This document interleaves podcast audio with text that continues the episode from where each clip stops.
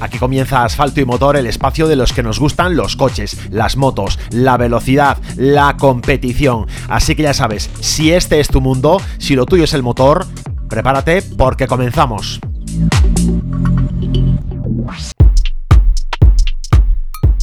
El sábado doce de diciembre se disputó la última de las pruebas de la temporada más atípica del Campeonato Gallego de Rallies, una temporada reducida a tres carreras de las que se eliminan los resultados de dos. El Rally María Lucense, cierre de la temporada, disponía del coeficiente más alto, por lo que el ganador se llevaba el título, independientemente de los resultados anteriores. Y para completar, Nikolay Gryazin, piloto del Mundial de Rallies, participaba con un Volkswagen Polo R cinco con acceso a premios y bloqueo de puntos.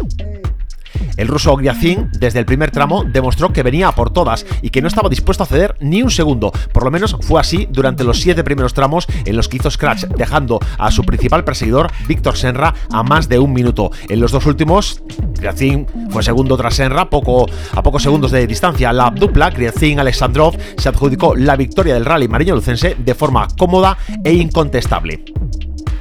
Siendo primero el piloto mundialista, el título estaba en manos de Víctor Senra y David Vázquez Liste, con su Skoda Fabia R cinco Evo. Los doscientos cuarenta y cinco puntos obtenidos en el Rally de, de Coruña o en el Rally de San Froilán eran suficientes para superar los doscientos treinta y dos que se adjudicaría el segundo clasificado. Pero pese a esto, Senra quiso demostrar que iba a ganar su cuarto título consecutivo por méritos propios, y a lo largo de los tres bucles que conformaban el Rally se mantuvo en todo momento segundo, dejando a Alberto Meira y a José Murado a veintisiete segundos, a más de veintisiete segundos, y a Yago Camaño y Alberto Rodríguez a más de un minuto.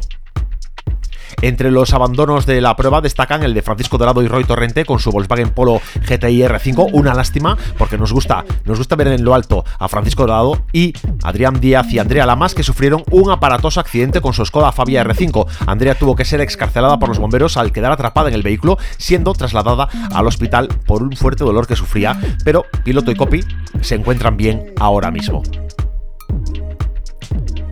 Y en la lucha por el volante F G A y por la beca P X P veintiuno presentaban sus credenciales Pablo Blanco e Ian Quintana, y en un desafortunado incidente en el tramo cinco, su Peugeot ciento seis G T I se sale de pista, y este hecho les hace perder tres minutos y ven cómo se esfuman sus opciones al título.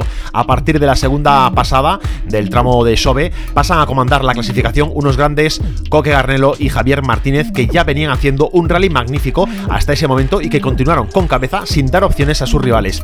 De esta forma, Garnelo y Martínez se ganan el derecho a participar en las pruebas del Campeonato Gallego de dos mil veintiuno tras ganar el volante F G A y la beca P X P veintiuno. Y si lo tuyo es el motor, ya sabes, búscanos como Asfalto y Motor y síguenos. Tenemos podcast, redes sociales, allí donde estemos te informaremos de toda la actualidad del mundo del motor.